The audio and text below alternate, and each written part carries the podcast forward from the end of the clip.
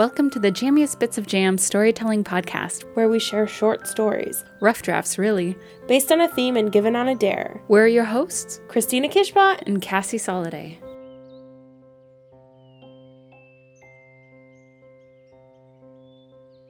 We're still inside.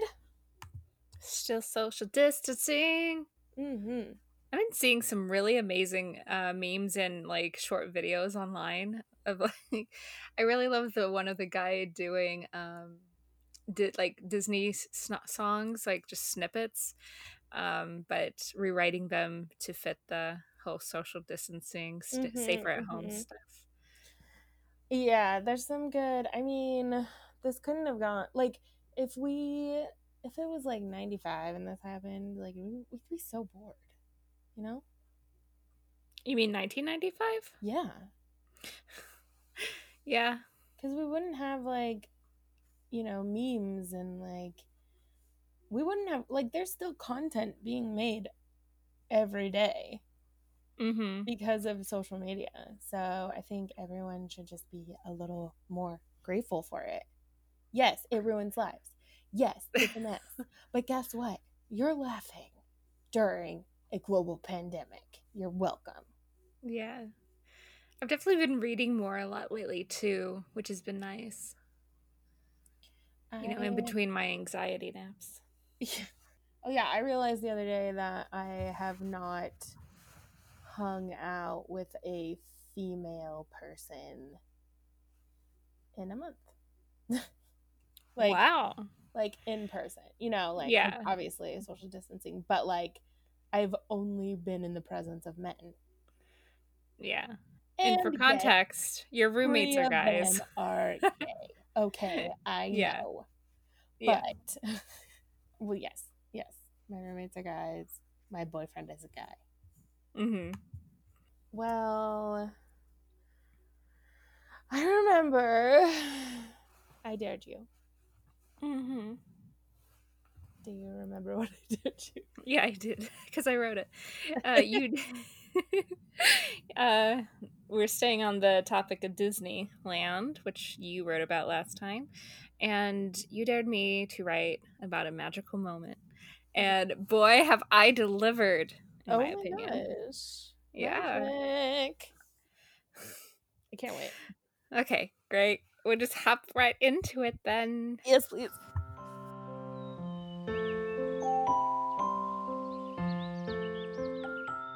I'm going for a ride, Bernice called out to her husband and kids as she sprinted out the door, determined to not look back. Finally, a moment to get away. She wasn't going to waste it now.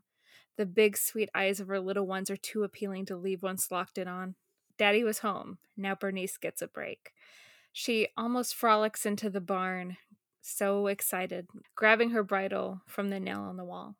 She looks over at her saddle for a moment but decides to let it go. The less time it takes to get onto Smoky and out onto the trail, the better. Every minute counts. The barn is small with only two stalls, one for her horse Smoky and the other to store hay to feed him. Once he had knocked down the divider between the stalls to get more hay, but Bernice hadn't noticed for days because she was on autopilot. Conference calls from home, taking care of the kids, prepping meals in her mind and in the kitchen. She felt bad she hadn't noticed. But Smoky never complains. He is a horse, and horses don't talk. But isn't it funny how owners love talking to their animals and they respond in their own animal way? When Bernice approaches Smoky's stall, he has his head in a dark corner. A fly lands on his back and his coat shivers it back off. My love, Bernice says upon seeing that beautiful coat. Smoky lifts his head and turns to lock eyes with hers instantly. His head lands into her arms. He nuzzles her armpit, his way of saying, I love you too, she thinks. She slips his bridle on and opens the stall door to lead him out onto the trailhead behind the barn. As she steps on a barrel to hop onto Smoky's back, she can see out of the corner of her eye someone coming out the back door of the house.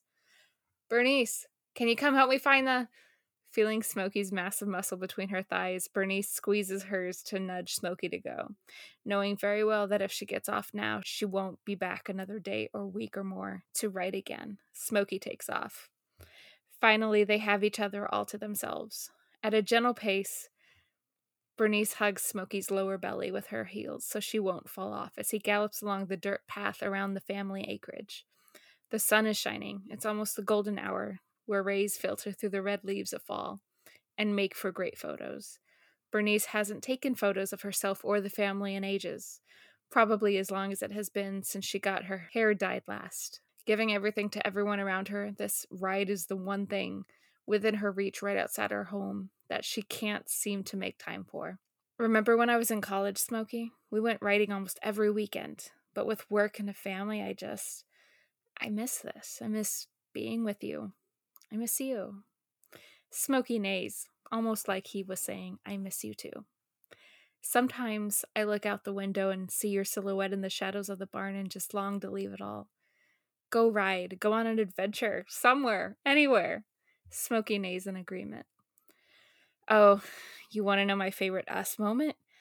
I'd have to say that night we rode so far. We got tired and just slept on the ground. The sky was so clear, so far away from town. You could see all the stars. Smoky neighs. And when I woke up, you had gathered all these sticks for me, which was like, um, okay. but it was still so sweet. I really don't need anything except your company. No one could ever replace my love for you, Smokey. You're the love of my life.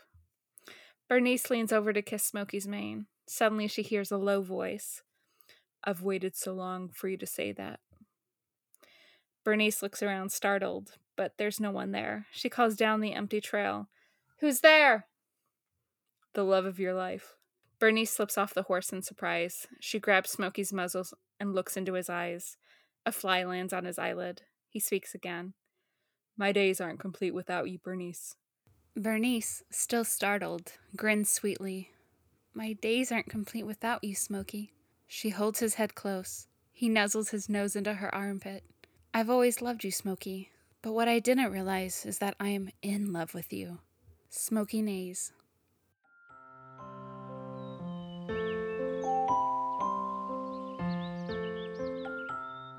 Wait. What? I'm so happy with, with this story.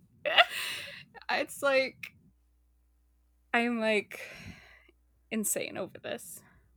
So, um, basically, that was like the beginning of um, like some furry porn or something. No, I mean, you can take what you want, but that was not the intention. What's the intention? she was having a mental breakdown. Clearly, I just love that. Like, I don't know. People love their horses like so much. I mean, yeah. it's like loving a pet, but like this pet, you can hop onto and like literally go run away really fast and leave everything behind you. and so for someone for someone who is like went down the path most, you know, people do getting a job, having kids, having a family, and then having less time for yourself, depending on, you know, your self care habits and time management skills. And so, like, um, clearly, what I would try and, well, I don't know if it's clear, but my intention was to put enough in there to make it kind of like, okay, so she's a busy person. You know, sometimes it's days between when she gets into the barn, you know, so this is a special time when she can get away and have a moment with her horse and to herself.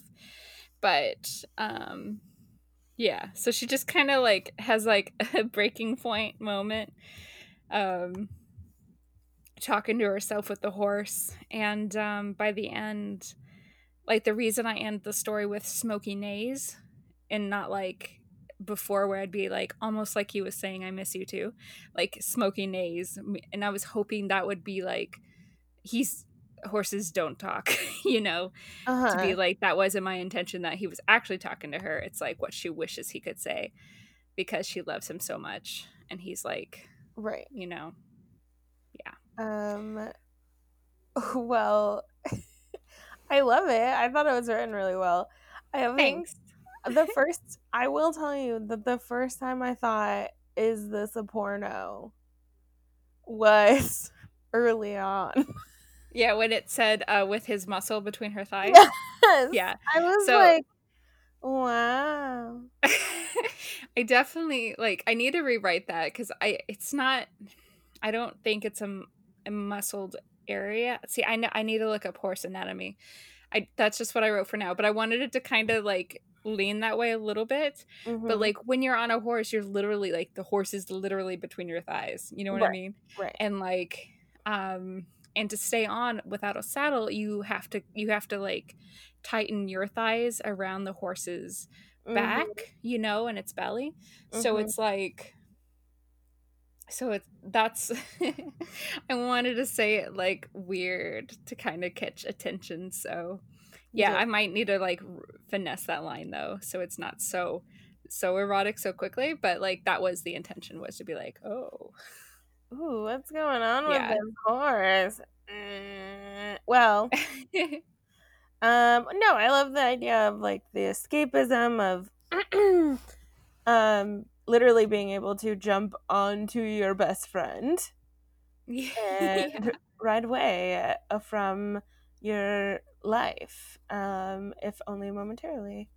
Mhm. And that is truly a magical moment. I I think thought so too. it was very like visual. I could visualize it very well because the way you wrote it. So Nice. Good. I'm glad. Um, I definitely had a lot of fun writing this. I was laughing when I was like outlining. I was like, "Oh my god!" Because basically, it was. Um, I can read you my little outline. It was like so super simple. But a woman and her horse during a beautiful golden afternoon ride across the countryside. The originally she was going to be single and she was venting about dating troubles, but says that no one could replace a horse, the love of her life. And the horse begins serenading the woman in the voice of Bing Crosby, and the woman questions whether she loves her horse or is in love with her horse. But I couldn't figure out how to get the singing in there, and I was like, if it was like audio, I would totally do it. But since it's just a short story, I was like, maybe, maybe just have him talk to her. yeah, that's hilarious. I love it. Um, Bing Crosby, The- the- lol. Me too. Um, but it was great. Thanks. All right. So I get to dare you now. I dare you to write a short piece on uh, the theme Hellbent. Ooh.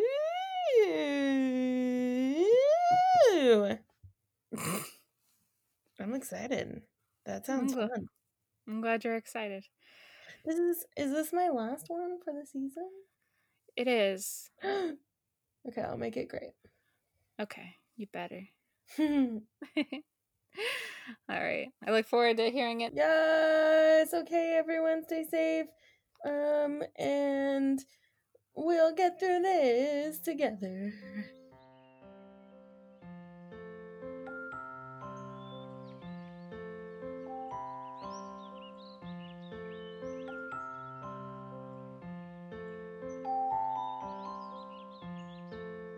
This episode of the Jammiest Bits of Jam Storytelling podcast was produced by Christina and Cassie. Music by the wonderful Grace Sai. Connect with us on Twitter at Bits O Jam Podcast and on Facebook. If you enjoyed this episode, please leave a review. We're just like you and run on a healthy dose of compliments, as well as constructive criticism to improve the show. If commenting on story quality, be kind. These are rough drafts. We hope by sharing these stories and being open about our process and how we word vomit first drafts that you will be encouraged to word vomit your own. The most important thing about writing is to write.